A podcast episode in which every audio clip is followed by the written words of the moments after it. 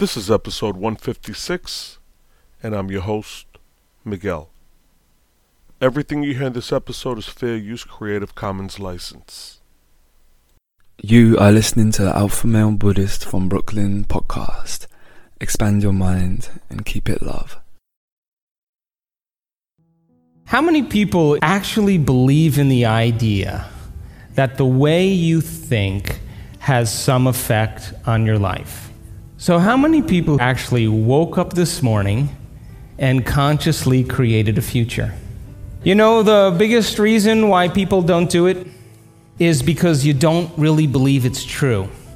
You see, if you knew on a gut level that it was absolutely true, would you ever miss a day? And would you ever let any thought slip by your awareness that you didn't want to experience?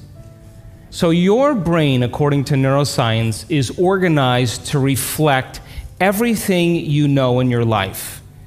Your brain is a record of your environment, it's a record, an artifact of your past. So, if you believe this, then, then does your environment control your thinking, or does your thinking control your environment? So if you wake up in the morning and you get out of bed on the same exact side as you did the day before, you shut the alarm clock off with the same finger, you slip into your favorite slippers, you shuffle into the bathroom and you use the toilet like you always do. Then you walk over to the mirror and you look at yourself to remember who you are. Then you get into the shower and you wash yourself in the same routine way. Then you groom yourself to look like everybody expects you to look. Then you go downstairs and you drink coffee out of your favorite mug. Then you drive to work the same way as you did the day before. You see the same people that push the same emotional buttons. You do the exact thing that you know how to do and you memorize and can do so well that you're an expert at. Then you hurry up and rush home so you can hurry up and check your emails, so you could hurry up and go to bed, so you can hurry up and do it all over again. Now, here's my question Did your brain change at all that day? We could say that you were thinking the same thoughts, performing the same actions that create the same experiences that produce the same emotions, but secretly expecting something to change in your life. So then, as the environment turns on different circuits in your brain, you begin to think equal to your environment. As you see the same people and go to the same places and do the same things at the same time, it's the external environment that's turning on different circuits in your brain, causing you to think equal to everything that you know. And as long as you think equal to everything that's familiar and known to you, what do you keep creating more of? Same life. Now, the quantum law is still applying to you. You're just thinking equal to everything that you know, and you keep creating more of the same. To change, to truly change, is to think greater than your environment. And every great person in history knew this, whether it was William Wallace or Mahatma Gandhi or Martin Luther King or Queen Elizabeth I or Joan of Arc. They all had a vision. They all had an idea. Couldn't see it, couldn't smell it, couldn't taste it, couldn't feel it, but it was alive in their mind. It was so alive in their mind that they began to live as if that reality was actually happening now. So, can you believe in a future that you can't see or experience with your senses yet? But you've thought about enough times in your mind that your brain is literally changed to look like the event has already happened? Neuroscience says it's absolutely possible. Now, your personality, your personality creates your personal reality. That's it. It's that simple. And your personality is made up of how you think, how you act, and how you feel. So the present personality who's sitting here today, you, has created the present personal reality called your life. Would you agree? Would you also agree then if you wanted to create a new personal reality? that on a fundamental level, you would have to change the thoughts that you are thinking, the behaviors and habits that you're demonstrating, and the emotions that you've memorized that's become part of your identity. And most people try to create a new personal reality as the same personality, and it never works. We have to become somebody else. So then, as you keep thinking the same thoughts, performing the same actions, and living by the same experiences that produce the same emotions, There's a principle in neuroscience that says nerve cells that fire together wire together. And if you keep repeating the same states of mind and body over and over again, your brain begins to fire in the same sequences, in the same patterns, and same combinations. And whenever you make your brain work in a certain way, that's called mind. Mind is the brain in action. So as you remind yourself every day who you think you are, you're causing your brain to fire in the exact same ways. And as they fire and wire in the same patterns over time, the brain moves into a very finite signature, and that's called your personality. Now, that box in your brain isn't literally a box, but it's the most commonly wired, neurologically fired programs that run redundantly because we keep doing the same things over and over again. To change your mind, then, is to make the brain work in new sequences and new patterns and new combinations, to begin to make the brain work differently. And the one ingredient that allows us to do that is knowledge or information. Because every time you learn something new, you make a new connection in your brain. That's what learning is. Learning is forging new connections. Remembering is maintaining or sustaining those connections. So now, every time you have a thought, you make a chemical. And if you have a great thought, or an unlimited thought, or a joyful thought, you turn on a set of circuits in your brain that fires in a very specific sequence, pattern, and combination that produces a level of mind that turns on another part of the brain that makes a chemical for you to begin to feel exactly the way you were just thinking great or unlimited or joyful. Now, if you have a negative thought or an unhappy thought or a self depreciating thought, you turn on a different set of circuits and a different combination, a different sequence, and a different pattern that produces a different level of mind. And the brain then begins to make a different batch of chemicals that signals the body for you to begin to feel exactly the way you were just thinking negative or unhappy or unworthy. So, the moment you begin to feel the way you think, because the brain is in constant communication with your body, you begin to think the way you feel, which makes more chemicals for you to feel the way you think. And then you think the way you feel, and then you feel the way you think, and then you think the way you feel. And some people do this for 20 or 30 or 40 years. Now, the redundancy of that cycle over time creates what I call a state of being. And a state of being is when your mind and body are working together, or your thoughts and feelings are aligned to a concept. So, thoughts are the language of the brain, and feelings are the language of the body. And as people get caught in this cycle of thinking and feeling and feeling and thinking, over time, they condition their body to memorize that emotion as well as the conscious mind. And whenever the body knows as well as the mind, that's called a habit. A habit is when your body is the mind. Now, 95% of who you are by the time you're 35 years old is a set of memorized behaviors, set of emotional reactions, beliefs, perceptions, attitudes that run just like a computer program. So 5% of your conscious mind begins to work against 95% of what you've memorized. So the person wants to think positively, but they're feeling negatively. They want to create their dream board, you know, and put up their future life, but they feel unworthy. That's mind and body in opposition. We have to recondition the body to a new mind. So, how many people know someone who's memorized suffering? and you say to that person, Hey, did you read the book I gave you? What do they say? No. Hey, listen, we're going to go out to dinner. We're going to go see some stand up comedy. We're going to go for a walk along the water. You want to come? No. What do they say? I'm insisting on this neurochemical order that no person, no thing, no experience can move us from it. And we have these three brains to allow us to move into a new state of being. And the quantum field universal mind, whatever you want to call it, responds to who you're being. Not what you're thinking, not what you're feeling, but the combination of how you're thinking and how you're feeling, called a state of being.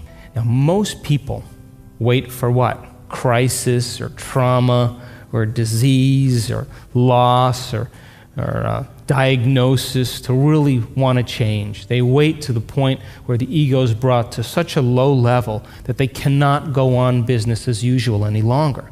That's when we begin to look at how we're thinking or what we believe or how we act or our attitude or what emotions we're living by. And my message is why wait? We can learn and change in a state of pain and suffering, which tends to be the human model, or we can learn and change in a state of joy and inspiration.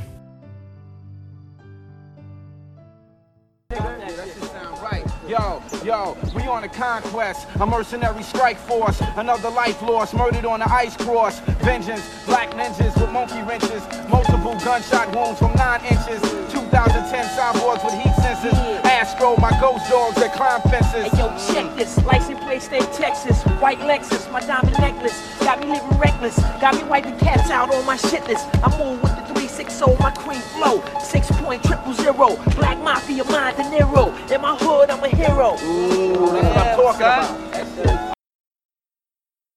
The 81 short chapters known as the Tao Te Ching have been translated more often than any other book in the world, with the single exception of the Bible. Like the Bible, the Tao Te Ching is a book whose appeal is as broad as its meaning is deep.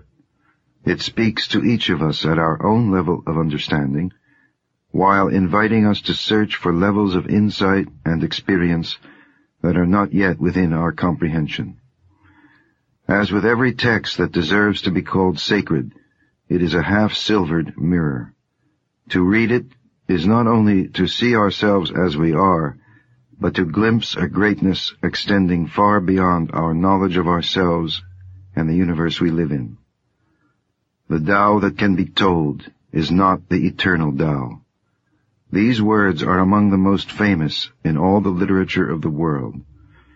They were first offered, however, not to modern Western people like ourselves who, approaching the 21st century, are ready to admit that we have given too much place to discursive thought and rationalism. They were spoken some 2,500 years ago to a people and in a place, ancient China, far, far removed from us. Any work of art that communicates so enduringly over such enormous reaches of time and cultural diversity addresses, we may be sure, the essence of human nature and the human condition, rather than socio-cultural aspects that are peculiar to this or that society. The Tao Te Ching deals with what is permanent in us. It speaks of a possible inner greatness and an equally possible inner failure, which are both indelibly written into our very structure as human beings. Under its gaze we are not American or Chinese or European. We are that being, man, uniquely called to occupy a precise place in the cosmic order, no matter where or in what era we live. The Tao Te Ching is thus a work of metaphysical psychology, taking us far beyond the social or biological factors that have been the main concern of modern psychology. It helps us to see how the fundamental forces of the cosmos itself are mirrored in our own individual inner structure, and it invites us to try to live in direct relationship to all these forces. To see truly and to live fully, this is what it means to be authentically human. But it is extremely challenging, and this challenge was apparently as difficult for the men and women of ancient China as it is for us. We too try in vain to live full lives without understanding what it means to see. We too presume to act, to do, to create, without opening ourselves to a vision of ultimate reality. This opening and the way to experience it are what the Tao Te Ching is about. Historical information about the text and its author is scant and cloaked in legend. Even the little information we have is at every point subject to dispute by scholars. Although many are willing to accept that Lao Tzu was a real person born in what is now known as the Honan province in China some six centuries before the Christian era. Tradition has it that Confucius once journeyed to see Lao Tzu and came away amazed and in awe of the man. According to the tale, Confucius described his meeting with Lao Tzu in the following way. I know a bird can fly, a fish can swim, an animal can run. For that which runs, a net can be made. For that which swims, a line can be made. For that which flies, a corded arrow can be made. But the dragon's ascent into heaven on the wind and the clouds is something which is beyond my knowledge. Today I have seen Lao Tzu, and he is a dragon. The tale also tells that Lao Tzu was the keeper of the imperial archives at the ancient capital of Luoyang. Seeing the imminent decay of the society he lived in, he resolved to ride away alone into the desert, but at the Hankou Pass, he was stopped by a gatekeeper named Yin Shi, who knew of his reputation for wisdom, and who begged him to set down in writing the essence of his teaching. Thus, the legend tells us, the Tao Te Ching came into being. Legend aside, there is no doubt about the immense importance of this text in the history of China and the Orient. The figure of Lao Tzu and his writings are revered by followers of the Taoist religion, and the message of the Tao Te Ching has been one of the major underlying influences in Chinese thought and culture for more than 2,000 years. Throughout the world, when one thinks of the greatest spiritual figures in the history of mankind, Lao Tzu is placed alongside Christ, Gautama Buddha, Moses, and Muhammad. Some remarks about the language of this work may be of help at this point. The word Tao has been characterized as untranslatable by nearly every modern scholar. But this statement should not lead us to imagine that the meaning of the Tao was any more easily understood by the contemporaries of Lao Tzu. It would be more to the point to say, only half-jokingly, that the word Tao and even the whole of the Tao Te Ching is not readily translatable into any language, including Chinese. My words are easy to understand and easy to perform, wrote Lao Tzu, yet no man under heaven knows them or practices them. The present translation generally leaves the word Tao in Chinese. Those who have sought an equivalent in Western languages have almost invariably settled on way or path. Metaphysically, the term Tao refers to the way things are. Psychologically, it refers to the way human nature is constituted, the deep dynamic structure of our being. Ethically, it means the way human beings must conduct themselves with others. Spiritually, it refers to the guidance that is offered to us the methods of searching for the truth that have been handed down by the great sages of the past, the way of inner work. Yet all these meanings of Tao are ultimately one. In this work, we are offered a vision that relates the flowing structure of the universe to the structure of our individual nature, both in itself and as it manifests itself in the details of our everyday actions in the world. No linguistic or philosophic analysis of this word can ever capture its essential meaning, because what is being referred to is an experience that can only be understood at the moment it is tasted with the whole of our being, simultaneously sensed, felt, and thought. And because this way of experiencing is entirely different from the way almost all of us act and think and feel, in our usual lives.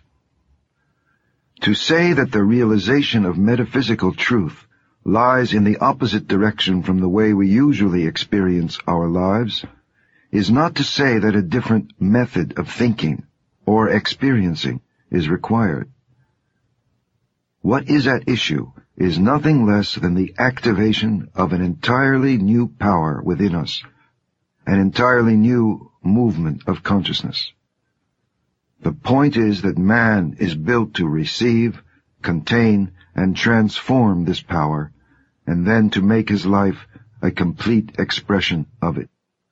Nothing else can bring ultimate fulfillment into human life.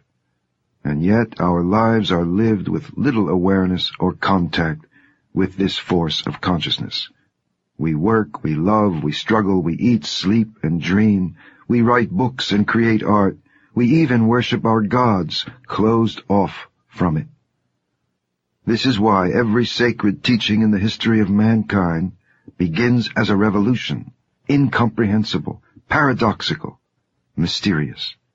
Whether it be the gnomic teaching of Lao Tzu, whoever he was and if he was, or the profoundly troubling doctrine of unknowing brought by Socrates, or the exalted hidden God speaking through Moses and the prophets of Israel, or the shattering sacrifice of love transmitted by Jesus, every sacred teaching remains sacred only as long as it opens a path that has never before been opened and yet always exists and must always exist for humanity.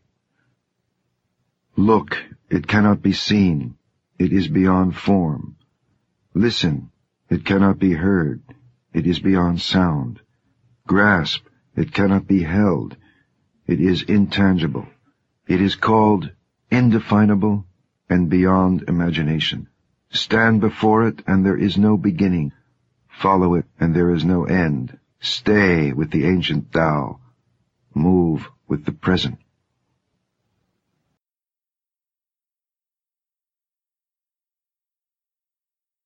So you just listened to a clip from a Dr. Joe Dispenza, who's an author, speaker, and just all around badass dude. I highly recommend you go check him out online. He's on YouTube and all over. Check out his books, Dr. Joe Dispenza. Then there was a little clip there, a little uh, flavor there from the movie Ghost Dog, starring Forest Whitaker. Just a little scene there where they was freestyling in the park. Little clip, and then there is a clip from actually that's from my episode 46 which was a reading of the Tao Te Ching. I cannot find this reading of the Tao Te Ching on YouTube anymore. I guess it's been taken down or whatever. You know how the climate is right now. But on my episode 46 you hear the reading of the Tao Te Ching and the commentary by this the clip that you just heard now is the commentary and the same gentleman reads the Tao Te Ching and he's it's, it's a great rendition, a great reading, and I listen to it all the time, and have been for a long time. But it's gone. It seems to be gone off YouTube, but I have it on my episode 46. So how's that? And and it's so strong. I mean, I actually I'm putting his commentary about the Tao Te Ching on this episode. You know, not even the Tao, his commentary. I mean, that's how much weight I put to it and how much value because he breaks it down. And it's interesting. He breaks it down in a way that the East, the uh, Eastern thought can be transfigured and translated over to the English Western thinking, and he does that beautifully in a way that uh, not a lot of people can do. So, in the first clip, uh, Dr. Joe Dr. Joe Dispenza is telling us on how we need to live that fulfilled life and that happy life, and how much the subconscious mind impacts everything that we do because we're pushing it down. It's shadow, you know, Jung, Jungian, Carl Jung type shadow stuff work that we have to do because you don't want to really tuck things away. Everything wants to be brought up to the light so that it could be sorted through and assessed to see what is usable and what can fill what position, you know. But when you have when you're running on 95% subconscious, which a lot of people do, leads to some very bad things because you're at that point you're only making five percent of conscious choices or decisions or awareness of the moment that you're in, and ninety-five percent of that program is a script that's running. And we all see the results of it today, the way things are, are, are running, and a lot of people that you speak to. So yeah, that's Dr. Joe Dispenza. The other one, as I said, was uh, an uh, commentary the Tao Te Ching, which is really fitting for today. And it's important, and I did it on purpose, put these two separate clips on because each one is kind of an interpretation of the same theme from different sides of the spectrum, you know. And the Tao, many times, you know, it's funny, a lot of uh, commentary that I get, and people that are new subscribers will mention they were searching for the either Joe Rogan or the Tao, and that's how they find me. I don't, I don't know how that works exactly, you know, the tags and such, the meta tags. But the Tao, like I said, it doesn't ex- tell you anything. It'll explain everything to you and tell you nothing at the same time. That's why it's such a profound and, and, and, and really amazing, amazing work of, of, of literature, the Tao Te Ching. So it's important. Like I said, that translation, man, of episode 46, I don't see it. If you you might want to try something out, go on YouTube or go online and try to find that same speaker. He has a very distinctive voice. See if you could find that. And uh, like I said, I've been searching for a while and I couldn't. I had to delve back into my archives to find it. So it's really the thought. It's like the first opening words of the Dharmapada is the Buddhist states, and and the Dharmapada is the only book that's purely Buddhist words. Most Buddhist books are like volumes and volumes of stuff speaking about Buddha and what their belief is and the system and everything like that. But the Dharmapada is the only book that's actually his words. And the opening of that book is the Buddha says, All that we are is what we think. And that states it all right there. You know, your perception. People just. Uh, another thing is people just don't know how to handle their own garbage. I guess you can put it like they'll have issues and things troubling them. Life isn't perfect, man. It's a struggle, and we go through a lot of shit. You know, work and social and educational and career and family and so many different things that we have to deal with. But they don't know how to deal with their own garbage or their own failures or their own trip ups or their own issues that they don't know how to fit into a neat little cubbyhole. And that's what life is all about is recognizing the struggle within life, you know, and proceeding accordingly, you know. So, a couple of clips here. It's a little bit of a short um episode this week. You know, it's been a little hectic for me. I've been again, as always, I'm busy and going nutty and stuff over here, working hard. But wanted to bring this out, this episode out, and uh, you know, I still got them hoodies, man. So check me. You know, if you're on iTunes, give me a five star review. That'd be really nice. If not, uh, yeah, just shoot me an email. Let me know what's going on and what you think of the show. Give me a little feedback. We can go from there. So I really do want to thank you for listening and namaste.